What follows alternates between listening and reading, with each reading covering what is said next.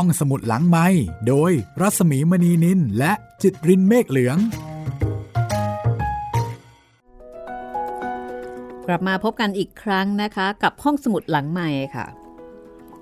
สวัสดีครับพี่หมีครับ สวัสดีคุณจิตรินมาถึงตอนที่ 21 แล้ว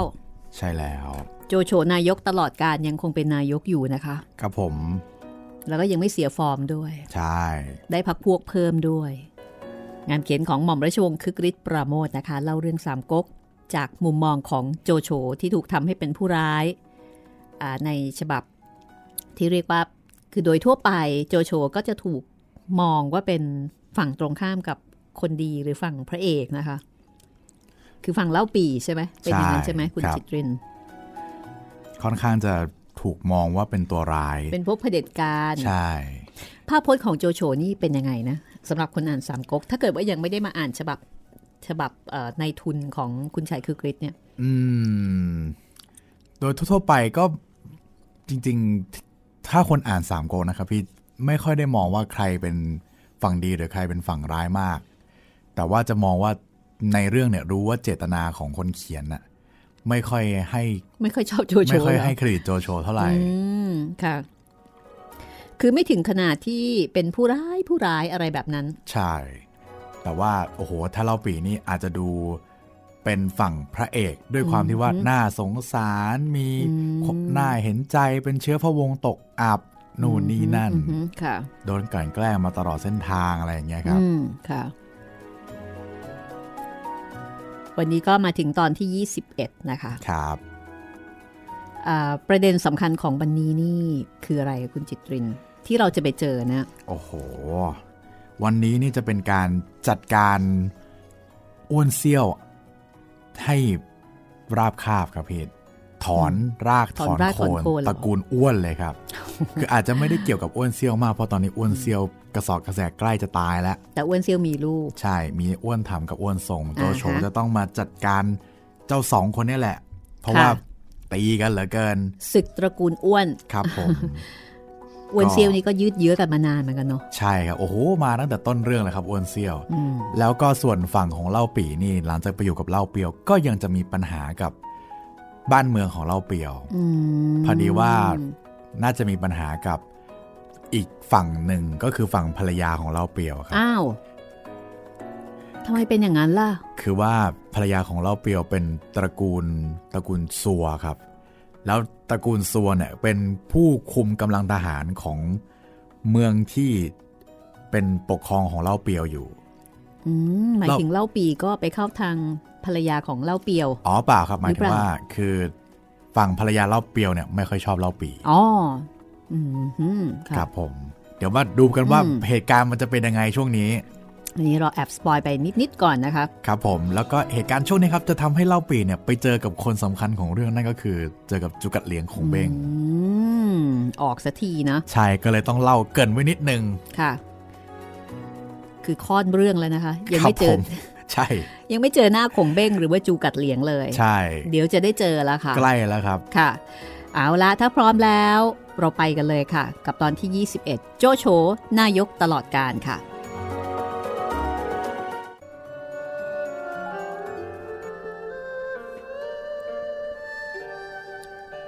ฝ่ายโจโฉเมื่อทราบว่าเล่าปี ยกไปอยู่กับเล่าเปียวแล้ว โจโฉก็ไม่ได้ติดตาม เพราะว่าทหารต้องผ่านสงครามมาถึงสองครั้งสองหนติดติดกัน โจโฉก็เลยตัดสินใจยกทัพกลับเมืองฮูโต ให้ทหารได้พัก แล้วทหารก็พักอยู่ณที่นั้นจนตลอดฤดูหนาว ครั้นขึ้นปีใหม่หน้าร้อน โจโฉให้แฮหัวตุ้นกับหมันทอง ยกทัพไปที่เมืองยีหลำเพื่อคอยขัดทัพอ้วนเซี่ยว ส่วนโจโฉเองนั้น ยกทัพหลวงคาบแม่น้ำฮองโห ไปตั้งทัพคอยฟังข่าวอ้วนเซี่ยว อยู่ภายในเขตแดนของอ้วนเซี่ยวเอง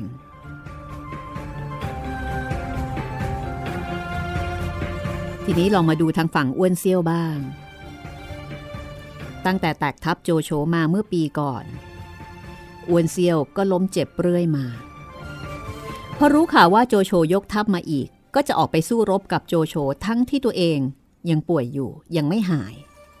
ลูกชายคืออ้วนชงก็ห้ามปรามเอาไว้ แล้วก็ขออาสาออกไปรบแทน ซึ่งอ้วนเซียวก็อนุญาต แต่อ้วนชงก็กลับพ่ายแพ้กองทัพโจโฉมาแบบสะบักสะบอมเลยทีเดียว อ้วนเซียวพอรู้ข่าวว่าลูกชายไปแพ้ศึก ก็เสียใจนัก อาการที่ป่วยอยู่นั้น ก็สุดหนักลงจนถึงขั้นอาเจียนเป็นโลหิต แล้วอ้วนเซียว ก็ถึงแก่ความตาย นักรบอย่างอ้วนเซียวไม่ได้ตายกลางสนามรบนะคะ ตายบนคือจะบอกว่าตายกลางสนามรบก็ได้ คือตายในขณะที่กำลังมีศึก ใช่ แต่ไม่ได้ตายณที่รบ ถูกไม่ได้ไม่ได้ตายคาสมรภูมินะครัคะบกระอักเลือดตาย จะเห็นได้ว่าตัวละครในเรื่องสามก๊กที่อาเจียนเป็นโลหิตนี่ก็หลายคนเหมือนกันนะ ใช่ครับ ในอนาคตก็มีอีกหลายคนครับพี่ค่ะ มันบ่งบอกถึงความขับแค้นโอ้ช้ำในตาย ใบบัวบกก็เอาไม่อยู่ไม่นะคะไม่ไหวครับ ทีนี้ในส่วนของภรรยาอ้วนเซี่ยวนางเล่าสื่อ พอสามีตาย ก็เรียกประชุมขุนนาง แล้วก็ตั้งลูกชายคืออ้วนทรง เป็นผู้ว่าราชการแทนอ้วนเซี่ยว การยกอ้วนทรงขึ้นเป็นใหญ่ ได้ก่อให้เกิดความร้าวฉานขึ้นในวงตระกูลของอ้วนเซี่ยวเป็นอย่างมาก เพราะว่าอ้วนเซี่ยวนั้นไม่ได้มีอ้วนทรงเพียงคนเดียว อ้วนเซี่ยวยังมีลูกอีกหลายคน ล้วนแล้วแต่เป็นผู้ใหญ่ และต่างคนต่างก็แข่งแย่งกันในการที่จะเป็นใหญ่แทนพ่อ ความร้าวฉานในวงตระกูลอ้วนเซี่ยวนำไปสู่ความแตกสลายของกลุ่มการเมืองทางฝ่ายอ้วนเซี่ยวในที่สุด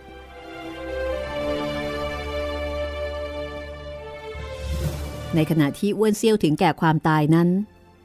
อ้วนถำผู้เป็นพี่อ้วนทรง ไม่ได้อยู่ในเมืองกีจิว พออ้วนถำทราบว่า บิดาตาย อ้วนถำก็คุมทหารกลับมา แต่ไปติดค่ายโจโฉซึ่งตั้งอยู่นอกเมืองอ้วนถำนั้นถือว่าตัวเป็นพี่อ้วนทรง ถ้าพ่อตาย คนที่จะได้รับตำแหน่งสืบต่ออำนาจจากพ่อก็ควรจะต้องเป็นตัวเอง แต่กลับเป็นอ้วนทรงอ้วนทรงก็ยืนยันว่าตนเข้ารับตำแหน่งแทนบิดา ตามคำสั่งของบิดา อ้วนถามนั้น อ้วนเซียวสั่งเอาไว้ว่าให้ไปครองเมืองเซียงจิว๋ว เมื่ออ้วนถามทราบดังนั้นก็ไม่พอใจ แต่ก็ยังกีดกันโจโฉอยู่ แล้วก็ทำทีว่า จะมาช่วยรบโจโฉ ขอให้อ้วนทรงส่งทหารออกไปช่วยรบด้วยอืมตอนนี้กลายเป็นว่า การตั้งรัชทายาทเนี่ย เอ่อเป็นปัญหาซะละไม่ใช่รัชทายาทเป็นผู้สืบทอดอำนาจครับนะโอ้เป็นแล้วตัวแทน แล้วปัญหาเนี่ยมันเป็นเป็นต้นเรื่องของสามก๊กเลยนะพี่พี่หมีจำได้ไหมที่ตอนพระเจ้าเลนเต้ตายอ่าอ่าฮะแล้วก็จะเอาใครขึ้นอ่ามาฮะมีโอรสของสนมเอก โอรสของมเหสีเอกครับนะคะก็วุ่นวายกว่าที่จะมาลงตัวที่พระเจ้าเฮียนเต้นี่ก็โอ้ยฟาดฟันกันหนักหนาสาหัสหลายยก ใช่ อันนี้ก็เหมือนกัน ใช่ เพราะว่าอ้วนเซี่ยวเองเนี่ยเขาก็เป็นใหญ่เป็นโตนะเขาเป็นครับเจ้าเมืองนะ เป็นผู้ว่าราชการ แล้วก็คนที่เป็นพี่ชายคนโต ถ้าเกิดว่าตัวเองไม่ได้รับตำแหน่ง มันก็ช้ำใจนะโอ้โหข้ามหน้าข้ามตามันเหมือนกับว่าเอ๊ะเรานี่ไม่มีความรู้ความสามารถหรออ่าทำไมใช่ถึงให้น้องเป็นแทนใช่ไหมใช่เราก็ยังมีชีวิตอยู่นี่นาอ้วนถำก็คงคิดแบบนั้นล่ะ ทีนี้ฝ่ายโจโฉเมื่อเห็นอ้วนถำยกทหารมาตั้งค่าย ก็ยกทัพเข้าประชิดค่ายอ้วนถำเมื่อเกิดการรบพุ่งกันขึ้น อ้วนถำสู้โจโฉไม่ได้ เสียทหารไปมากมาย อ้วนทรงก็ส่งทหารออกไปช่วยรบ ส่งไปช่วย5,000คน แต่กองทัพของอ้วนทรงที่ออกไปช่วยนั้น ก็กลับไปเสียทีแก่ทหารของโจโฉอีก แตกผ้ายับเยินไปสิ้น เมื่ออ้วนถามรู้ว่าอ้วนทรง เพียงแค่ส่งทหารมาช่วย แต่ว่าไม่ได้ยกทัพมาด้วยตัวเองอ้วนถามก็โกรธ ส่งหนังสือเข้าไปถึงอ้วนทรง ขอให้ยกทหารมาด้วยตนเองให้ได้อืมยกทหารมาด้วยตนเองก็คือว่าให้ตัวเองให้ให้อ้วนทรงเนี่ยนำทัพนำทัพมาอ่าเป็นแม่ทัพมา คืออยากจะให้มาด้วยตัวเอง ไม่ใช่แค่ส่งทหารมาช่วยเฉยๆ ตอนแรกอ้วนทรงไม่ยอมออกมาอ้วนทำก็แค้นใจ จะไปเข้ากับฝ่ายโจโฉคือถ้าเกิดแกไม่ออกมาช่วยฉันเนี่ยนะ งอนแล้วนะ ฉันงอนฉันจะไปเข้ากับฝ่ายโจโฉอ้วนทรงก็เลยต้องยอมออกมาช่วย แต่แล้วทั้งทัพอ้วนทรงและอ้วนถำก็พ่ายแพ้แก่โจโฉ ต้องหนีเข้าเมืองกีจิว๋วปิดประตูเมืองรักษาเมืองนิ่งอยู่ไม่ยอมออกรบ ฝ่ายโจโฉเห็นบรรดาพวกแซ่อ้วน กบดานเงียบเลย ไม่ยอมออกมาสู้ ก็พิเคราะห์ดูเห็นว่าพี่น้องแซ่อ้วนนั้น มีใจแก่งแย่งอำนาจกันอยู่ ถึงทิ้งไว้ ก็คงจะต้องแตกกันทำลายกันไปเอง ในขณะนั้นเล่าปีก็ไปสมคบกับเล่าเปียว เป็นภัยคุกคามอยู่ที่เมืองเกงจิ๋วทางภาคใต้ โจโฉจึงให้เลิกทัพจากเมืองกีจิ๋ว ยกตรงไปยังเมืองเกงจิ๋วอันนี้หมายจะไปจัดการเล่าปีใช่ไหมใช่ครับพี่ ไปเก่งจิ๋วซึ่งเป็นเมืองที่เล่าปีอยู่กับเล่าเปียวนะ ตอนนี้ พอโจโฉยกทัพไปแล้ว ก็เป็นไปตามที่โจโฉได้คาดเอาไว้ คืออ้วนถามกับอ้วนทรงก็ทะเลาะกันแตกคอกัน อ้วนถาม ให้ไปเชิญอ้วนทรงผู้เป็นน้องมากินโต๊ะค่ะ คือชวนมากินอาหารนะ แต่จริงๆ เนี่ยเป็นอุบาย กะว่าจะจับน้องฆ่าซะ แต่อ้วนทรงก็รู้ทัน ก็เกิดการรบพุ่งกันเอง คือรบกันเองระหว่างพี่น้อง แต่อ้วนถามสู้อ้วนส่งไม่ได้ ก็หนีไปอยู่ที่เมืองอเพ่งง้วนกวนอ้วนส่งก็ยกทัพตามไปล้อมเมืองไว้ อ้วนถามเห็นจวนตัว จึงให้สินผีผู้เป็นเจ้าเมืองเพงงวนกวน เล็ดลอดหนีออกจากเมืองไปหาโจโฉแล้วก็แจ้งแก่โจโฉว่า อ้วนถามขอยอมอ่อนน้อม ขอให้โจโฉยกทัพมาช่วยปราบปรามอ้วนทรงทีเถิด พี่น้องรบกันเอง ขอให้คนนอกมาช่วย ข่าวนี้แหละจุดจบที่แท้จริง แล้วคนนอกก็เป็นศัตรูด้วยครับ ตอนนั้นอ้วนถามแค่คงจะอยากมีชีวิตรอดแหละครับ สินผีก็เดินทางมาเพื่อที่จะพบกับโจโฉ เมื่อโจโฉเดินทางมาถึงเมืองเกงจิว๋วรู้ข่าวการอ่อนน้อมหรือว่าการสวามิภักดิ์ของอ้วนธรรมข่าวนี้ทำให้โจโฉต้องกลับใจ เพราะเห็นเป็นโอกาสที่จะตีหัวเมืองภาคเหนือ ซึ่งอยู่ในความครอบครองของอ้วนเซี่ยว เห็นเป็นโอกาสที่จะตีเอาไว้ให้ได้ทั้งหมด ถ้าหากไปตีเมืองเกงจิ๋วซึ่งในขณะนั้นยังมีความแข็งแรงอยู่ ก็มีความเสี่ยงอยู่ไม่น้อย อันหนึ่ง สินผีผู้ซึ่งอ้วนถามใช้ให้มาเจรจานั้น ก็เป็นคนพูดจาหลักแหลม มีเหตุผลน่าฟังอาลองมาฟังนะคะ ว่าคุณสินผี ซึ่งได้รับมอบหมายจากอ้วนถามให้มาทำหน้าที่สำคัญในคราวนี้เนี่ยเขาพูดจาหลักแหลมแล้วก็มีเหตุผลน่าฟังอย่างไร อันอ้วนเซี่ยวนั้นทำสงครามก็พ่ายแพ้แก่ท่านเป็นหลายครั้ง แล้วอ้วนเซี่ยวมิได้เชื่อที่ปรึกษา กลับเอาโทษถึงตายบ้าง ทอดออกเสียจากที่บ้าง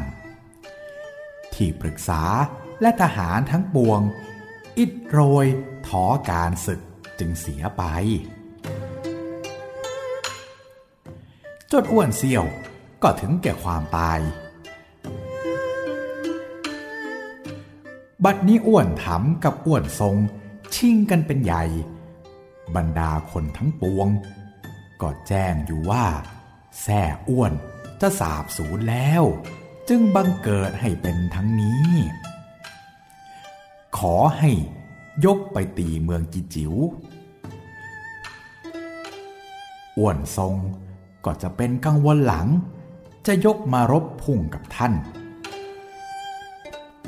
อ้วนถำก็จะตีกระหนาบมาแส่อ้วนครั้งนี้ อุปมาเหมือนใบไม้แห้ง อันหล่นเมื่อเทศกาลแล้ง ตัวท่านดังเพลิงป่าอันต้องลม ก็จะไหม้ใบไม้ทั้งนั้นเป็นจุนไป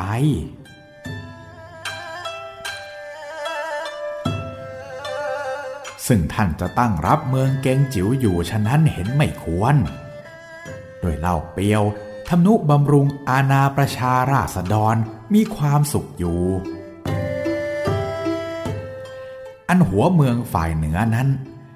กล้าแข็งยิ่งกว่าหัวเมืองทั้งปวง เมื่อท่านปราบปรามหัวเมืองฝ่ายเหนือราบคาบแล้ว การทั้งปวงก็จะเป็นสิทธิ์แก่ท่าน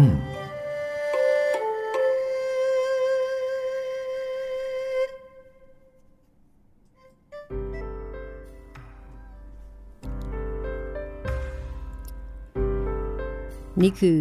วาจาของซินผี ต้องบอกว่าเป็นทูตจำเป็นเฉพาะกิจ ครับผม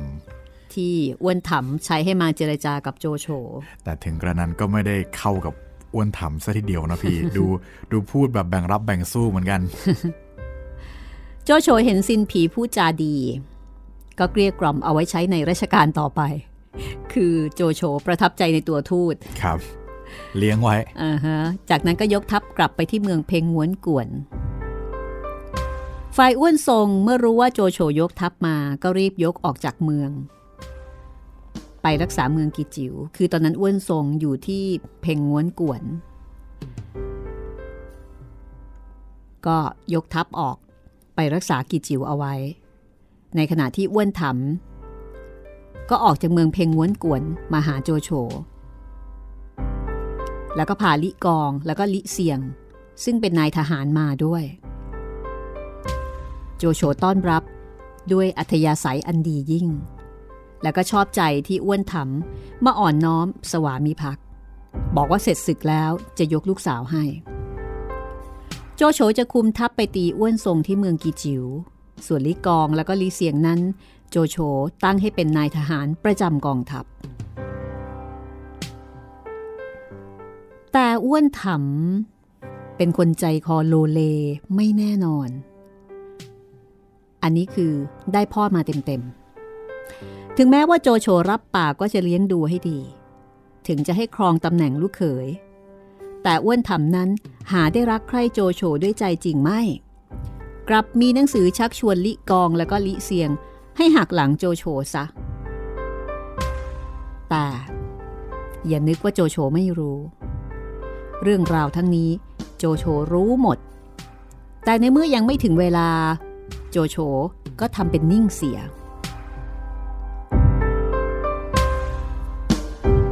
เมื่อโจโฉยกทัพมาล้อมเมืองกีจิ๋วเอาไว้แล้ว ก็สั่งให้ทหารขุดคลองไขน้ำเข้ามาท่วมเมือง เพื่อให้คนในเมืองได้รับความเดือดร้อน เป็นการตัดกำลัง แต่เมืองกีจิ๋วก็ยังหาแตกไม่ โจโฉจึงสั่งให้ทหารขุดอุโมงค์ เพื่อที่จะให้ทะลุลอดกำแพงเมืองเข้าไป แต่คนในเมืองก็รู้ทันป้องกันการขุดอุโมงค์เอาไว้เสียได้ ในระหว่างที่โจโฉล้อมเมืองกีจิ๋วอยู่นั้นอ้วนส่งก็ยกกองทัพไปล้อมเมืองเพ่งง้วนกวนของอ้วนถำให้ทหารเมืองอื่นมาตีค่ายโจโฉทหารเหล่านั้นก็แตกพ่ายไป อ้วนทรงคิดเป็นห่วงเมืองกิจิว๋วจึงยกทัพกลับมา โดยลอบมาทางลัดมิให้มาทางทางหลวง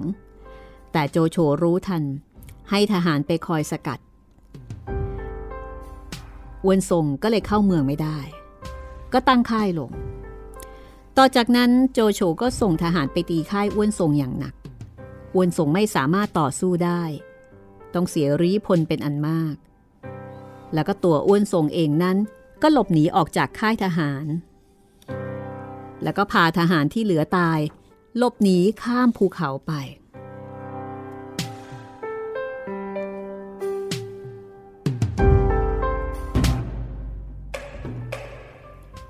ฝ่ายโจโฉ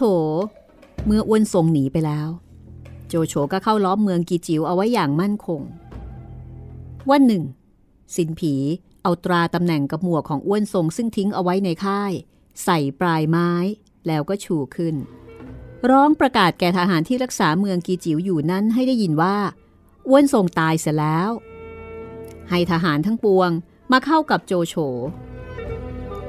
ซิมโพยเห็นซินผีทำแบบนั้นก็โกรธ จึงเอาบุตรภรรยาและก็ญาติพี่น้องพักพวกของซินผีประมาณ 80 คนมาฆ่าให้ซินผีดูที่หน้าประตูเมือง การกระทำของสิมโพยนี้ทำให้ซิมเอ๋งผู้เป็นหลานรัก รู้สึกเครียดแค้นแทนซินผีผู้เป็นมิตร สิมเอ๋งจึงอาสาเป็นไส้ศึก ลอบเปิดประตูเมือง ให้ทหารฝ่ายโจโฉเข้าเมืองได้ โจโฉก็ได้เมืองกีจิ๋วตั้งแต่วาระนั้น นี่มันพัวพันพลวันพลตูกันมากเลยนะเนี่ยแยะมากมายครับพี่ กว่าจะได้กิจิ๋วมาเนี่ย ต้องปราบตระกูลอ้วนก่อนแล้วก็ไป มาเจอตระกูลสิมใช่แต่ตระกูลสิมเนี่ยก็มีการขัดแย้งกันเองอีก ใช่ ซิมเองเป็นหลาน แต่ว่าเป็นเพื่อนกับซินผี ครับวุ่เรื่องวายเยอะไปหมนะดวุ่นวายมาก มันเป็นอ่า สิ่งที่อ้วนเซี่ยวทิ้งไว้แหละครับ สิ่งที่อ้วนเซี่ยวไม่ได้จัดการให้เรียบร้อย แล้วก็กลายมาเป็นเรื่องที่โจโฉจะต้องกำราบให้เรียบร้อย อืม เอาเป็นว่าตอนนี้โจโฉได้เมืองกีจิ๋วแล้วนะ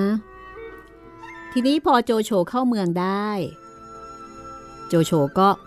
เหมือนกับทุกๆ ครั้งละค่ะ เขาจะดูแล ให้ความอุปการะคุ้มครองแก่ครอบครัวของ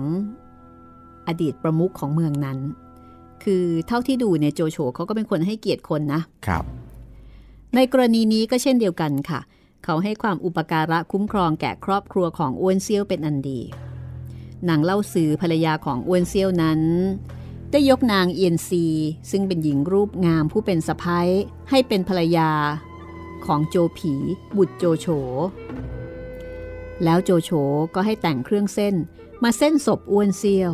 แล้วก็ร้องไห้รักอ้วนเซี่ยวเป็นอันมาก ฝ่ายที่ปรึกษาและทหารทั้งปวง เห็นโจโฉร้องไห้อาลัยอ้วนเซี่ยวก็มีความสงสัย จึงไต่ถามโจโฉคงประมาณว่าโอ้โหรบกันจะเป็นจะตายใช่ไหมใช่เป็นศัตรูอยู่ฝ่ายตรงข้ามกัน แล้วทำไมพออ้วนเซี่ยวตายทำไมโจโฉต้องมาเสียน้ำตาให้ด้วย ลองฟังคำอธิบายของโจโฉดูค่ะ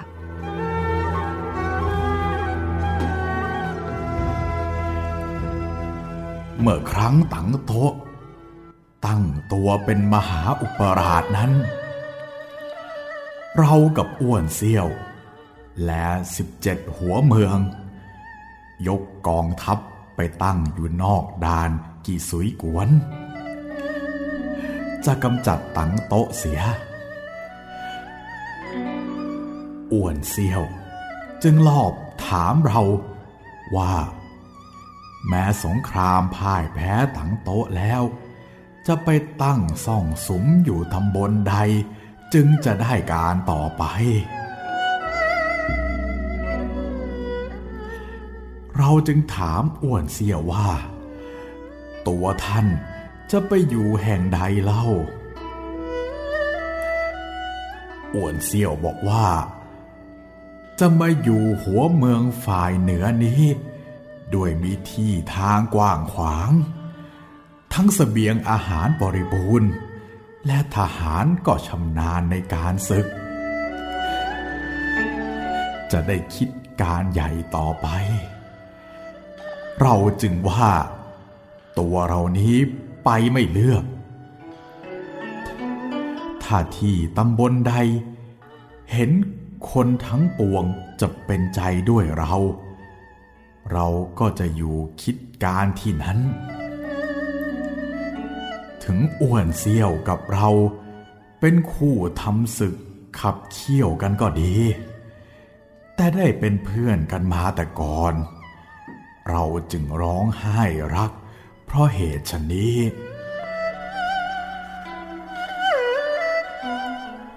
คือลึกๆ ก็ยังมีความรักความอาลัยครับ ถ้าเป็นไปได้ก็ไม่อยากจะสู้กันหรอก อืม แต่ว่าด้วยหน้าที่ ด้วยบริบทด้วยต่างหลาย ๆ อย่างนะคะ ก็ครับทำให้ต้องจำใจรบกัน ทีนี้จะกล่าวถึงอ้วนถำซึ่งเป็นลูกชายของอ้วนเซียว เมื่ออ้วนถำรู้ว่าอ้วนทรงผู้เป็นน้อง หนีโจโฉไปอ้ วนถำก็ยกทหารออกติดตามด้วยความแค้น แต่เมื่อตามไม่ทัน ก็ยกทหารกลับมาที่เมืองเพงง้วนกวน แล้วก็คิดการที่จะมารบกับโจโฉเพื่อเอาเมืองกีจิ๋วคืน ในขณะนั้นโจโฉให้มาตามอ้วนถำไปพบเพื่อเจรจาข้อราชการ แต่อ้วนถำก็ไม่ยอมไป โจโฉก็รู้ล่ะ ว่าสงสัยอ้วนถำเอาใจออกห่างซะแล้ว ก็เลยยกทหารออกจากเมืองกีจิ๋วจะไปตีเมืองเพงง้วนกวนอ้วนถำก็รู้ว่าโจโฉยกทัพมา ก็ส่งคนไปหาเล่าเปียว ขอกำลังมาช่วยรบกับโจโฉ แต่เล่าปีนี่ล่ะ เป็นคนห้ามเล่าเปียว มีให้ช่วยเหลือพวกแซ่อ้วน เล่าเปียวจึงเพียงแต่ส่งหนังสือมาอบรมอ้วนถำให้ปรองดองสามัคคีกันในบรรดาญาติพี่น้อง เมื่ออ้วนถำเห็นหนังสือเล่าเปียว ก็รู้ตัวว่าคงรักษาเมืองเพ่งง้วนกวนเอาไว้ไม่ได้แน่ๆ เพราะว่าเราเปียวไม่ช่วยอ้วนถามจึงตัดสินใจทิ้งเมือง แล้วก็ยกไปอยู่เมืองลำพีปรากฏว่าโจโฉก็ยกตามไปถึงเมืองลำพีอีกเช่นเดียวกัน โจโฉล้อเมืองลำพีอยู่ได้ไม่นาน ก็ตีเมืองได้ และอ้วนถาม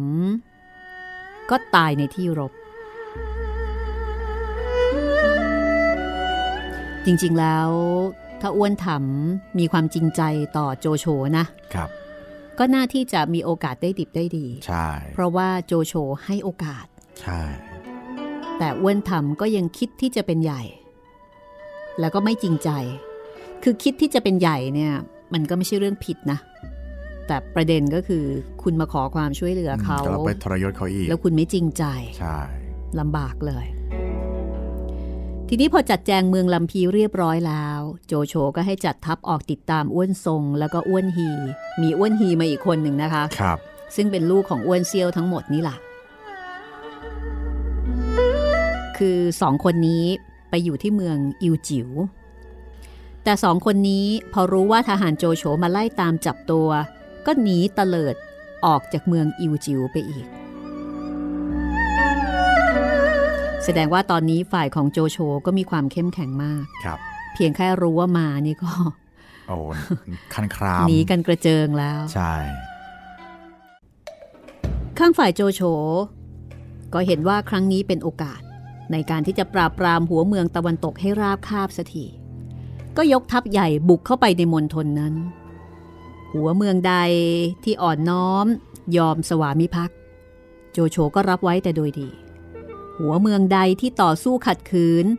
โจโฉก็จัดการปราบปรามจนราบคาบ การออกรบคราวนี้ ทหารโจโฉต้องตรากตรำอย่างหนัก เพราะว่าเป็นพื้นที่ธุรกันดารกุยแกที่ปรึกษาโจโฉนั้นถึงกับล้มเจ็บลง ซึ่งโจโฉก็ให้กุยแกพักอยู่ณที่หนึ่ง แต่ตนเองนั้นยกทัพเดินทางต่อไปโดยไมิได้เห็นแก่เหนื่อยยาก และขณะที่เดินทางไปนั้น โจโฉก็ได้ประสบความยากลำบากต่างๆ นานา ถึงขนาดต้องฆ่าม้า แล้วก็เอาเนื้อมาให้ทหารกิน คือไม่ได้เป็นเรื่องที่ยากลำบากธรรมดา แต่อดอยากด้วยครับ เมื่อหมดแรง โจโฉก็เดินทับกลับ พอมาถึงที่ตั้ง ก็ทราบข่าวว่ากุยแกตายเสียแล้ว ก่อนจะตาย กุยแกฝากหนังสือไว้ให้โจโฉฉบับหนึ่งเป็นความว่าอ้วนทรงแล้วก็อ้วนหีนั้น บัดนี้ขอไปอาศัยกองซุนของเจ้าเมืองเลียวตังขออย่าให้โจโฉยกติดตามไปเลย เพราะว่ากองซุนของจะนำหัวอ้วนทรงอ้วนฮีมาเป็นบรรณาการขอสวามิภักดิ์ต่อโจโฉเอง คือไม่ต้องลงมือ เดี๋ยวเขาก็เอามาประเคนให้ ครับ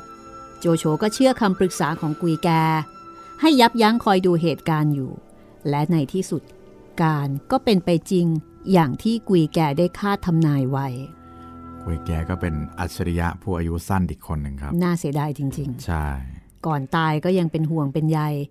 รับผิดชอบภารกิจหน้าที่อย่างเต็มที่ครับ โจโฉมาหัวเมืองตะวันตกคราวนี้ ก็เท่ากับว่า คือได้งานเยอะนะ เยอะมาก จัดการปราบปรามได้ราบคาบ และได้หัวเมืองเหล่านี้ไปอยู่ใต้อำนาจรัฐบาลกลาง สมความปรารถนา อยู่หมัดหมดเลย ดังนั้นเพื่อฉลองชัยชนะ โจโฉจึงให้สร้างอนุสาวรีย์ขึ้นที่ตำบลเงียบกุนริมแม่น้ำเจียงโห อนุสาวรีย์นั้นเป็นปราสาทใหญ่สามหลัง บรรจุรูปนกยูงทองแดงเอาไว้หลังกลาง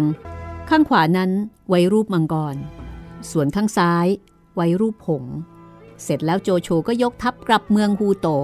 ธนุบำรุงทหารให้มีกำลังเอาไว้ใช้ราชการต่อไป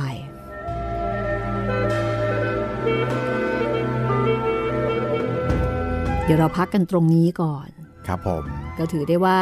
เป็นการพักพร้อมกับความสำเร็จของโจโฉคุณโจโฉเขาก็พักเหมือนกัน ครับ เหนื่อยมามาก แต่ก็อย่างที่บอกนะคะ ได้งานเยอะค่ะ ได้หมดเลยสำหรับหัวเมืองตะวันตก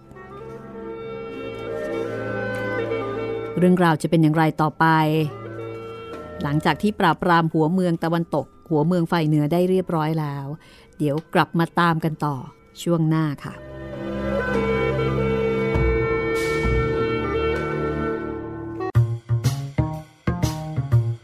ห้องสมุดหลังไม้โดยรัสมีมณีนินและจิตรินเมฆเหลือง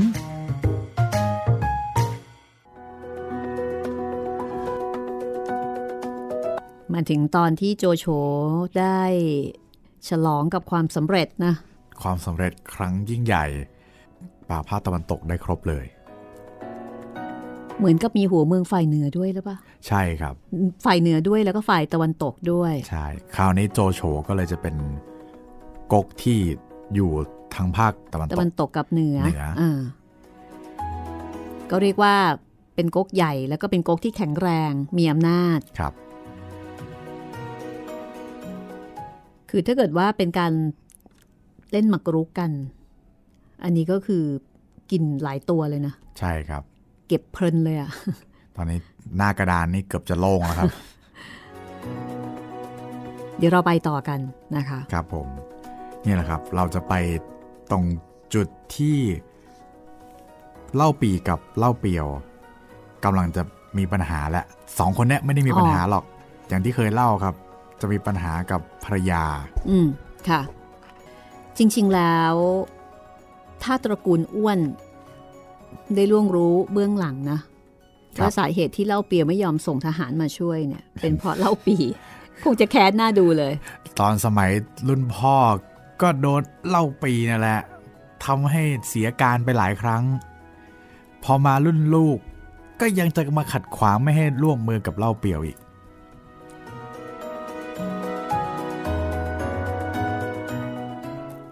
ก็เล่าปีนี่ก็ ไปยุ่งเรื่องชาวบ้านหลายกรณีเหมือนกันนะครับผม ไม่เข้าใจความคิดของเราปีเหมือนกัน แต่ว่าอาจจะเป็นหนึ่งเพื่อให้กำจัดคู่แข่งสองเพื่อให้ตัวเองรอดพ้นจากสถานการณ์นั้นๆมาได้ หลักๆก็มีคงจะมีเท่านี้แหละครับพี่อ่าเดี๋ยวเรามาดูจดหมายตรงนี้นะคะ มีคุณผู้ฟังค่ะ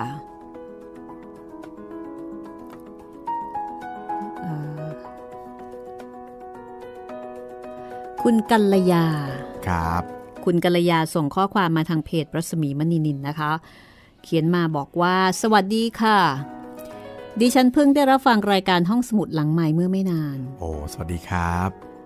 เริ่มจากอยากฟังเพชรพระอุมาอืมวงเล็บ เพราะอ่านไม่ไหวแน่ ผลการค้นหาใน YouTube ไปเจอเบื้องหลังเพชรพระอุมาอ่าก็เลยคิดว่าควรฟังเบื้องหลังก่อน ครับ ให้ตายเถอะ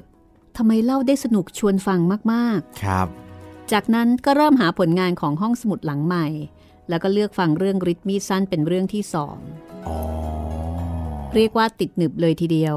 ฟังจบอย่างรวดเร็ว แล้วก็เริ่มโหลดเอาแอปพลิเคชันไทย PBS Podcast มาไว้ในมือถือ โอ้ขอบคุณมากครับแต่มีปัญหาอยากเรียนถาม คือเวลาเข้าไปในรายการห้องสมุดหลังใหม่ จะมีคลิปเสียงเรียงกันเป็นพัน จะดูเฉพาะหัวข้อเรื่องก่อนว่ามีเรื่องอะไรบ้างได้อย่างไร คืออารมณ์ประมาณว่า คือเรื่องมันเยอะมาก ครับผมอ่าจะต้องดูยังไงนะคะ นี่ต้องเลื่อนไปเรื่อยๆ แต่มันเยอะมากๆ หรือดิฉันทำไม่ถูก รบกวนบอกวิธีด้วยค่ะ ขอบคุณมากๆค่ะ โอเค ถือโอกาสนี้ชี้แจงเลยนะคะว่า เวลาที่เราจะหาเรื่องที่เราต้องการเนี่ย มีวิธียังไงบ้างคะคุณจิตรินครับผมอาจจะเป็นปัญหาสำหรับใครหลายคนนะครับ ผมว่ามีคนถามมาหลายรอบหลายครั้งแล้วไทย PBS Podcast กำลังจะปรับโฉมของห้องสมุดหลังใหม่ๆ ให้ในอนาคตนะครับ สามารถเลือกเป็นเล่มเป็นเรื่องได้เลย ไม่ไม่ต้องมีตอนเยอะๆ แบบนี้แล้ว แต่ว่าณตอนนี้นะครับ ถ้าไม่สะดวกในการแบบอยากจะรู้ว่ามีเรื่องอะไรบ้างเนี่ย แนะนำให้ไปดูใน playlist ครับ เราทำ playlist ไว้เรียบร้อยแล้ว อันนั้นจะเป็นเล่มเป็นเรื่องครบหมดเลย อยากจะฟังเล่มไหนฟังเรื่องไหนก็ไปคลิกดูใน playlist ได้เลยนะครับ หรือว่าถ้าไม่ยังไม่เห็นยังไม่แน่ใจว่าใน playlist มีครบหรือเปล่า ลองไปดูใน playlist ของ YouTube Channel Thai PBS Podcast นะครับ ใน YouTube Channel ไทย PBS Podcast เนี่ยจะมี เป็นเรื่องๆ เป็นตอนๆ เป็น playlist เรียงไว้ให้ ทุกเรื่องที่มีใน YouTube มีในแอปพลิเคชันครับอืมแล้วก็สำหรับในแอปพลิเคชันถ้ามีเป็นหลาย ๆ เรื่องแล้วสมมุติว่าเรารู้เรื่องที่อยากเราอยากฟังพอดีเนี่ย ให้ไปที่หน้า Search ได้ครับ แล้วก็พิมพ์ชื่อเรื่องนั้นเลยอืมค่ะแล้วก็ค่อยๆ add แต่ละตอนเข้าไปใน playlist ของเราเอง อืมคราวนี้แหละครับ ฟังได้ยาวๆแน่นอนครับ อืมค่ะ หรือว่าถ้ายังมีปัญหาอย่างอื่นสอบถามมาได้ผ่านแฟนเพจไทย PBS Podcast นะครับ เดี๋ยวเราจะมีทีมงานช่วยกันตอบให้ น้องเจเจค่ะ อ๋อครับประจำสวัสดีครับ น้องเจเจ พี่หมีครับ ช่วงหนึ่งกวนอูมาอยู่กับโจโฉ โจโฉให้สิ่งของต่างๆ เช่น คนรับใช้ผู้หญิงเสื้อผ้าต่างๆ กวนอู รับแต่กาย แต่พอโจโฉให้ม้ากวนอูดีใจ เพราะเป็นคำพูด เห็นสัตว์มากกว่าสิ่งมากกว่าเป็นสิ่งของครับ พี่หมีครับเจรู้ว่ากวนอูทำไมเป็นเทพเจ้าแห่งความซื่อสัตย์แทนงักคุย ที่ราชวงศ์ชิงนำมาเป็นเทพ แต่ขอโทษเจพูดยากครับ เข้าใจว่าน่าจะหมายถึงเจพูดยากครับ อ๋อ ก็เอ่อน้องเจเจ ก็ลองเรียบเรียงความคิดเห็นแล้วก็ส่งมาให้พี่หมีก็ได้นะคะ ครับผมก็เจเจนี่ก็แบบอินกับสามก๊กมาก ครับ น้องเจเจอาจจะยังฟังไม่ถึงตอนที่เราคุยกันเรื่องกวนอูนะพี่ ตอนที่น้องเจเจฟังก็น่าจะใกล้แล้วแหละ ที่จะถึงตอนที่กวนอูมาอยู่กับโจโฉอืมตอนนั้นเราก็คุยกันเรื่องว่า เออทำไมไม่ใช่งักคุยแล้วทำไมเปลี่ยนเป็นอืมกวนอูเนาะค่ะจริงพูดได้นะครับ คิดว่า เพราะว่าเปลี่ยนราชวงศ์เปลี่ยนตัวอ่ากษกษัตริย์ของจีนนะตอนนั้นค่ะกษัตริย์ก็เลยอยากจะสร้าง อยากจะสร้างเขาเรียกว่าอะไรดีอะพี่ เป็นคล้ายๆ กับสร้างขวัญกำลังใจหรือว่าเป็นแนวทางของการที่จะทำให้เกิดอืมทำให้เกิดความเชื่อถือความเลื่อมใสในอะไรใหม่ ๆ ที่อะไม่ไรใช่ของทำนอเก่างนั้น อะไรทำนองนั้นอืม นั่นแหละครับ ก็เป็นเหตุที่ทำให้งักคุยก็ต้องพ้นตำแหน่งไป อืม ค่ะ เอาล่ะเดี๋ยวเรากลับมาฟังกันต่อเลยสำหรับหนังสือโจโฉนายกตลอดกาลครับผม ของหม่อมราชวงศ์คึกฤทธิ์ปราโมทนะคะ ซึ่งเราได้รับอนุญาตอย่างถูกต้องนะคะ ได้รับอนุญาตในเรื่องของลิขสิทธิ์ จากหม่อมหลวงวิสุมิตราปราโมทค่ะ ขอบพระคุณเอาไว้ณที่นี้ด้วยนะคะ กำลังสนุกสนานได้ที่กันเลยทีเดียวเชียว ครับผม เดี๋ยวกลับไปต่อกันว่านับตั้งแต่โจโฉกลับมาจากปราบปรามหัวเมืองฝ่ายเหนือฝ่ายตะวันตกแล้วเนี่ย โจโฉจะทำอะไรต่อไปอีก จะเจอเจอกับอะไรต่อไปอีกไปกันเลยค่ะ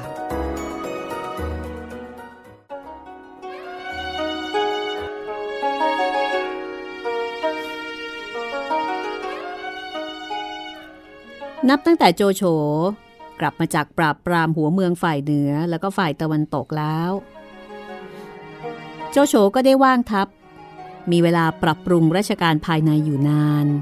เพราะขณะนั้นส่วนใหญ่ของแผ่นดินจีน อยู่ในอำนาจของรัฐบาลโจโฉแล้ว ช่วงนี้ในหนังสือสามก๊กเนี่ยครับ ก็จะเป็นช่วงที่โจโฉหายไปสักพักหนึ่ง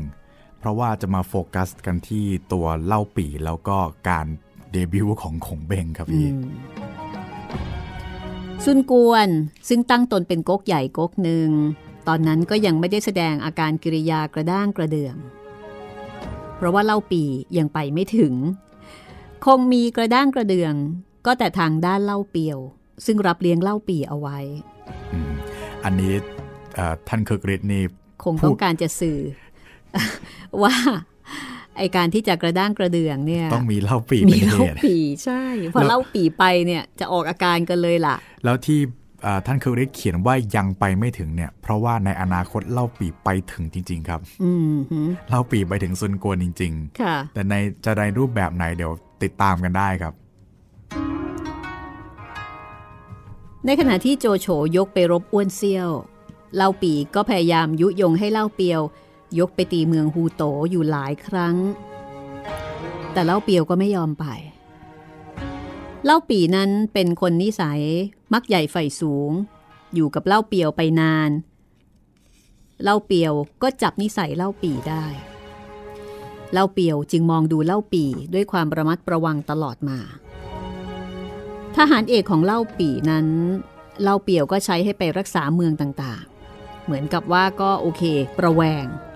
กระจายกำลังของเล่าปี่ใช่ตัวเล่าปี่เองเล่าเปี่ยวก็ใช้ให้ไปรักษาเมืองด่านคือเมืองซินเอีย และขณะที่อยู่เมืองซินเอีย เล่าปี่ก็ได้ลูกชายคนหนึ่งคืออาเต้าขณะที่เด็กเกิดนั้นดินฟ้าอากาศเผอิญวิปริตไป เล่าปีก็ถือว่านี่คือเหตุที่จะบอกว่าเด็กนั้นเนี่ยจะมีบุญต่อไป ใจของเล่าปีก็ยิ่งเห่อเหิมหนักขึ้นไปอีก อาเตาเนี่ยครับ ชื่ออีกชื่อหนึ่งคือเล่าเซียนอืมเราเตานี่ชื่อเล่นใช่ไหมอาเตานี่เหมือนเป็นชื่อเล่นใช่ แล้วก็หลายๆคนถ้าเป็นผู้ใหญ่นะครับ อาจจะได้เคยได้อ่านจูล่งฝ่าทับรับอาเตา ช่วงนี้เหมือนจะเป็นบทเรียนช่วงหนึ่งของของสามก๊กในแบบหลักสูตรของประเทศไทยเลย แล้วก็เรื่องที่เล่าเปียวนะครับ ให้กระจายกระจายอำนาจของเล่าปีไปเนี่ยก็อย่างที่บอกครับ ภรรยาของเล่าเปียวนะครับซัวซัวฮูหยินเนี่ยครับอืมแกไม่ไม่ค่อยชอบเล่าปีเท่าไหร่ เหมือนกับจะสามารถสัมผัสได้ถึงพลังงานบางอย่าง ใช่ แล้วพอดีว่าซัวฮูหยินเนี่ยครับ เป็นพี่น้องกับซัวมอที่เป็นคนคุมกำลังทำอาหารของเก่งจิ๋ว อ๋อ ค่ะก็แสดงว่า เธอเป็นคนที่มีเซนส์พิเศษใช่สามีอาจจะยังไม่ได้รับรู้ก็ได้นะทีครับแรก ผมคิดว่าอ่าซัวฮูหยินอาจจะมองจากกรณีหลาย ๆ กรณีของเล่าปีหรือเปล่า ตั้งแต่อ่าอ้วนเซี่ยว ตั้งแต่กองซุนจ้าน ตั้งแต่ใครต่อใครอือหืออยู่ที่ไหนก็ไม่ค่อยเจริญเท่าไหร่อืมค่ะ ก็เลยอาจจะไม่ค่อยชอบ ความมักใหญ่ไฟสูงของเล่าปี สำแดงอาการออกมาจนเล่าเปียว ผู้ซึ่งตามปกติ ก็เป็นคนมีสติสัมปชัญญะ แต่ปรากฏว่าเล่าเปียวเนี่ยสุดจะทนค่ะ สั่งให้ชัวมอ ซึ่งเป็นทหารเอกมาจัดการฆ่าเล่าปีเสีย โอ้โห ถึงขนาดนี้เลยนะครับ ชัวมอก็ไปที่บ้านเล่าปี แต่เล่าปีก็นกรู้ เล่าปีก็หนีไปก่อน หนีทัน ชัวมอไปถึงบ้านเล่าปี เห็นแต่โครงสี่บท เขียนเอาไว้ที่ข้างฝา มีใจความดังนี้ สู้จำใจทุกทรมานเป็นหลายปีแล้ว ตั้งใจคิดการจะเอาราชสมบัติ ธรรมดาชาติมังกร ซึ่งจะอยู่ในสระและห้วยน้องนั้นไม่มี อันมังกรนั้น ถ้าได้ทีแล้วก็จะขึ้นสำแดงฤทธิ์บนอากาศมอมราชวงศ์คึกฤทธิ์บอกว่าโครงสี่บรรทัดนี้ หนังสือสามก๊กอ้างว่าชัวมอเป็นคนเขียน แต่ใครจะเป็นผู้เขียนก็ตาม โครงสี่บรรทัดนี้ก็ได้แสดงความในใจของเล่าปีเอาไว้ได้อย่างถูกต้องโจ่งแจ้งที่สุด คือแสดงถึงความทะเยอทะยาน ความอยากมีอำนาจ ครับ เหตุการณ์ตรงนี้มีมีเรื่องคำๆเล็ก ๆ ครับตรงนี้ ช่วงที่ชัวมอชัวมอนะครับ มาที่บ้านของเล่าปีแล้วไม่เห็น ก็ส่งทหารตามไปนะครับอืมระหว่างนั้นเล่าปีเนี่ยกำลังหนีเลยกำลังขี่ม้าหนีเลยค่ะ แล้วม้าตัวเนี้ยครับ เป็นม้าที่เรียกว่าม้าแตกเหล่าครับ เป็นม้าที่มีคุณคุณลักษณะไม่เหมาะกับการขี่ เพราะว่าใครที่ขี่ม้าตัวเนี้ย มักจะมีอันไม่ค่อยไม่ค่อยดีเท่าไหร่อะครับอ้าวคือแล้วไปขี่ทำไมนะพอดีว่าแต่พอดีว่าม้าตัวเนี้ยเป็นม้าที่มีลักษณะของความเป็นม้าที่ดีครับอ่าฮะก็เลยเล่าปีก็เลยเลิกขี่ม้าเต็กเหลาตัวนี้ ซึ่งม้าเต็กเหลาตัวเนี้ยครับ เป็นม้าที่ช่วยให้เล่าปี รอดพ้นจากชัวมอ เพราะว่าม้าตัวเนี้ยกระโดดข้ามน้ำอืมข้ามแม่น้ำไปทำให้ค่ะเล่าปีรอดพ้นจากทหาร อ๋อใช่มาช่วยเอาไว้ได้ ใช่ครับ อย่างที่คุณจิตรินได้บอกเอาไว้นะคะว่าฆ่าไม่สำเร็จ ชัวมอกับเล่าเปียวก็พยายามที่จะจัดการเก็บเล่าปีแต่เล่าปีก็หนีรอดหนีเล็ดลอดไปได้ทุกครั้งนะคะ จนในที่สุดค่ะ เล่าปีก็ไปอยู่ที่เมืองซินเอีย ไม่ได้เข้ามาในเมืองเกงจิ๋วอีก โจโฉไปได้ข่าวเล่าปีมาอีกครั้งหนึ่ง ตอนที่โจหยินไปแพ้เล่าปีมาจากเมืองซินเอีย เมื่อกลับมาจากเมืองอีจิ๋วของอ้วนเซี่ยว โจโฉก็สั่งให้โจหยิน ลิเตียน ลิกองแล้วก็ลิเซียง คุมทหารสามหมื่นไปตั้งอยู่ณเมืองห้วนเสีย อันเป็นเมืองชายแดนติดต่อกับเขตของเล่าเปียว แต่อยู่มาทหารของโจโฉพวกนี้ยกเข้าไปตีเมืองซินเอียที่เล่าปีรักษาอยู่ แล้วก็ไปเสียทีแก่เล่าปีเสียหายมาอย่างหนัก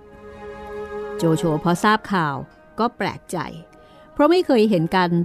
คือที่ผ่านมาโจโฉเนี่ยไม่เคยเห็นฝีมือการเล่าปี่รบของเล่าปีเลย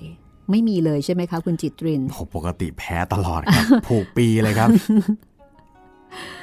โจโฉนี่ถึงกับอัศจรรย์ใจเลยนะ ใช้คำแบบนี้เลย เอ๊ะไปกินใช่เหรอไปเนี่ยกินอะไรมาคือไม่เชื่อว่าเล่าปีจะมีสติปัญญาความสามารถถึงเพียงนั้น โจโฉก็ไปสืบถามมา ได้ความว่า เล่าปี มีที่ปรึกษาอยู่คนหนึ่งชื่อตันฮกอัน หลายคนคิดว่าอัดมาแล้วไม่ใช่ไม่ใช่ ยังไม่ถึงเวลาครับ ตันฮกอันนั้นเป็นชื่อปลอมค่ะ ชื่อจริง ยังไม่ใช่จูกัดเลียงนะคะครับผมชื่อจริงคือชิซีครับเป็นคนเมืองเองจิว๋วสมัยหนุ่มๆ เป็นคนมีเพื่อนฝูงมาก เที่ยวเรียนวิชาไปต่างๆ นานาหลายที่พออยู่มาเกิดร้อนวิชาค่ะ ไปฆ่าชาวบ้านตาย ก็เลยแกล้งทำเป็นบ้า พอพ้นคดีแล้วก็หลบไปเรียนวิชาต่อกับนักปราชญ์ชื่อว่าซูมาเต็กโช แล้วก็ใช้ชื่อปลอมมาจนบัดนี้ อันนี้คือชิซีชิซีครับ ชิซีก็เป็นหนึ่งในปราดที่เก่งมากๆคนหนึ่งของเรื่องสามก๊กเลยครับ อยู่ฝ่ายเล่าปี อยู่ฝั่งเล่าปีครับอืมแล้วก็จำพี่หมีจำตอนที่เล่าปีได้ม้าเต็กเราข้ามน้ำไปไหม พอหลังจากข้ามน้ำไปเนะครับ ชิซีเออไม่ใช่ชิซีเล่าปีก็บังเอิญไปเจอคนคนหนึ่ง กำลังเมาเมาๆร้องเพลง เป็นเป็นคล้ายๆกวีอะครับ เปรียบค่ะเปรียบเปยบ้านเมืองคนนู้นคนนี้ เล่าปีก็เห็น เอ้ยคนนี้มันมีมีแววดีแฮะ ลองไปคุยดูดีกว่าอืมก็คุยกันเรื่องม้าเต็กเหล่าเนี่ยแหละครับค่ะอ่าชายบ้าคนเนี้ยก็คือชิซีนะครับเพราะทักโอ้ทักว่า เอ้ยที่ท่านขี่นั่นม้าเต็กเหล่าเนี่ยอ่าค่ะท่านไปขี่ทำไมอืมอ่าเล่าปีก็บอกว่าโอ้ยม้าตัวเนี้ยช่วยชีวิตข้ามานะอืมอืมข้าไม่ขี่ไม่ได้หรอก แต่ว่ามันเป็นม้าไม่ดีนะท่าน แล้วข้ารู้ด้วยว่าจะทำให้มันใช้การให้ดีได้ยังไงอืมอ่าเราปีก็ถาม เอ้ยจะทำยังไงล่ะ ชิซีก็บอกว่า อ๋อ ก็เอาไปให้คนที่ท่านไม่ชอบในขี่สิเล่าปีตอนนั้นไม่ค่อยไม่ค่อยพอใจเอ๊ะคิดอย่างนี้ได้ยังไงเนี่ย แล้วก็เลยแบบกำลังจะเดินหนีไปชิซีก็เลยบอกโอ้ยเมื่อกี้พูดเล่นเนี่ย รู้ว่าท่านเนี่ยกำลังหนีภัยมาก็เลยมาดักรออยู่แล้วโดนใจเลย ใช่ก็เลยหลังจากนั้นชิซีเนี่ยก็มาช่วยเล่าปีในการศึกหลายๆครั้ง แล้วก็ทำให้เล่าปีเนี่ยเริ่มลืมตาอ้าปากได้ โอ้ค่ะ ขนาดนั้นเลยนะคะ ใช่แล้วก็พูดถึงซูมาเต็กโชใช่ไหมครับซูมาเต็กโชเนี่ยเป็น เป็นเป็นปราดคนหนึ่งในยุคสมัยนั้นนะครับ ที่มีลูกศิษย์เก่งๆหลายคนชิซีเป็นหนึ่งในนั้น แล้วก็อีกสองคนก็คือ บังทอง หงดรุนแล้วก็จุกัดเหลียงขงเบ้งมังกรหลับนี่แหละครับโจโฉก็รู้จักชิซีนะ ใช่ พอโจโฉได้ยินดังนั้นนะ ว่า อ๋อ อีตาชิซีนี่เอง ที่เป็นที่ปรึกษาให้กับเล่าปี โจโฉอยากได้ตัวชิซีเอามาเก็บเอาไว้ในเมืองหลวง คือโจโฉนี่เหมือนกับเขาพยายามจะช้อปปิ้งคนเก่งๆนะใช่ครับ ซื้อตัวเอามาไว้ในสังกัด ซื้อตัว ซื้อตัวหมดเลยทำราวกับเป็นสโมสรฟุตบอลอะไรทำนองนั้นนะคะโจโฉเห็นว่าเล่าปีนั้นถึงจะมีกำลังทหารมากมายเท่าใดก็ยังปราบลงได้เสมอ บัดนี้ปรากฏว่าเล่าปีเกิดมีสมองขึ้นมา เจ็บนะเนี่ยโอ้เจ็บมาก เจ็บนะ ผมเป็นเล่าปีนี่ผม ผมร้องไห้แล้วเนี่ยทำไมพูดแบบนี้ และสมองนั้นก็คือตัวชีซีครับ โจโฉจึงเห็นว่าควรจะแยกตัวชีซีเอามาไว้เสียมิให้รวมกับเล่าปีขณะนั้นปรากฏว่า แม่ของชีซีอยู่ในเมืองฮูโต๋นั่นเองค่ะอ่าแล้วก็ขาดคนดูแลด้วย โจโฉเห็นช่องนะคะ ก็ให้ไปรับตัวแม่ของชีซีมาไว้ แล้วก็ขอร้องให้แม่ของชีซี เขียนหนังสือไปเรียกตัวชีซีมาอยู่ด้วยกัน แต่แม่ของชีซี เป็นคนแก่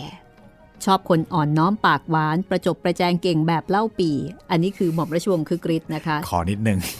ใช่ จึงไม่ยอมเขียนหนังสือให้ ในที่สุดก็มีผู้ปลอมหนังสือของ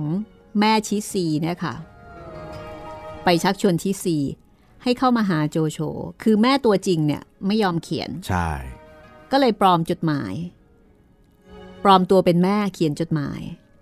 ชีสีได้รับจดหมาย เห็นทีจะไม่ปราดเปรื่องเท่าเรื่องลือกัน แยกไม่ออก ว่าอันไหนจดหมายจริง อันไหนจดหมายปลอมไม่ทำไมแยกไม่ออกว่าลายมือแม่หรือเปล่าสำนวนแม่หรือเปล่าใช่ไหมคือจริง ๆ มันต้องแยกออกว่าถ้าเป็นแม่เราเนี่ยแม่เราเขาจะพูดประมาณไหน ใช่ ปรากฏว่าชีซีเชื่อจดหมายปลอมค่ะ เข้ามาในเมืองหลวงตามความปรารถนาของโจโฉช่วงนี้ครับคงอ่าเป็นช่วงที่เล่าปีคุยกับอาจารย์สุมาเต็กโชบ่อยเหมือนกัน หลังจากที่ชิซีจากเล่าปีมาแล้วนะครับ ก็ไปคุยกับสุมาเต็กโชเล่าปีก็ไปคุยกับสุมาเต็กโชสุมาเต็กโชก็บอกว่าฮ้ชีซีเนี่ย มีปัญญาแท้ๆแต่ดันโง่ ไม่ได้รู้เรื่องนี้เลย ถ้าชิซีไม่ไปเนี่ย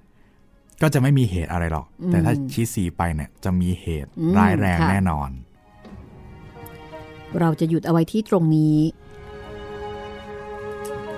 กับการที่ชิซีหลงเชื่อหนังสือปลอม คือแยกไม่ออก ว่าอันไหนของจริงอันไหนของปลอมนะคะ ประเด็นคือของแม่ตัวเองแท้ๆนั่นน่ะสิมันน่าไหมเนี่ยครับหม่อมราชวงศ์คึกฤทธิ์ก็เลยบอกว่าแหมเห็นทีจะไม่ปราดเปรื่องเท่าที่เรื่องลือกันนะเนี่ย ครับผม แต่เข้าใจได้นะครับเพราะพอมันเกี่ยวกับเรื่องครอบครัวตัวเองแล้วมันจะร้อนใจนะพี่ ก็เป็นได้อาจจะรู้สึกอ่อนไหวมากเป็นพิเศษครับ จนต่อมสติปัญญาเนี่ยไม่ทำงานมัวเป็นห่วงไงกังวลเพราะเฮ้ยแม่เหรอ ก็ลืมคิดถึงเรื่องอื่นใด ลืมที่จะแยกแยะว่า เอ๊ะ ใช่ลายมือแม่ไหม การประมวลผลพัง พังไปเลย และอีกประเด็นหนึ่งก็คือแม่เนี่ยอาจจะไม่ค่อยได้เขียนจดหมายให้กับลูกว่าไหมเป็นไปได้เป็นไปได้ หรือแม่อาจจะเขียนหนังสือไม่เป็นก็ได้ อ่าใช่ครับ แล้วก็ใช้ให้คนอื่นเขียนก็เลยไม่สามารถจะแยกแยะด้วยลายมือออก มีหลายปัจจัยเนาะหลายปัจจัยค่ะ อันนี้ก็ต้องให้ความเป็นธรรมกับชิซีด้วยครับผม ก็เราหยุดเอาไว้ที่ตรงนี้ก่อน ตอนต่อไปค่ะ ตอนต่อไปก็จะเป็นตอนที่ตัวละครสำคัญสำคัญนะคะ บรรดามันสมองทั้งหลายก็จะเริ่มปรากฏโฉมออกมาแล้ว แต่ประโยคเมื่อกี้นี้นี่เจ็บจริง ๆ นะคะที่โจโฉบอกว่า ตอนนี้มีสมอง เล่าปีเนี่ยถึงจะมีกำลังทหารมากมายขนาดไหนก็ยังปราบลงได้เสมอครับแต่บัดนี้มีสมองขึ้นมาแล้วข่าวในยากตายตายตายตายเฮ้อตีหัวกันซะยังดีกว่าที่จะมาพูดกันแบบนี้ใช่นะครัคะบใช่ ติดตามตอนต่อไปค่ะ กับโจโฉนายกตลอดการ หม่อมราชวงศ์คึกฤทธิ์ปราโมทวันนี้เราสองคนลาไปก่อนค่ะ สวัสดีค่ะ สวัสดีครับ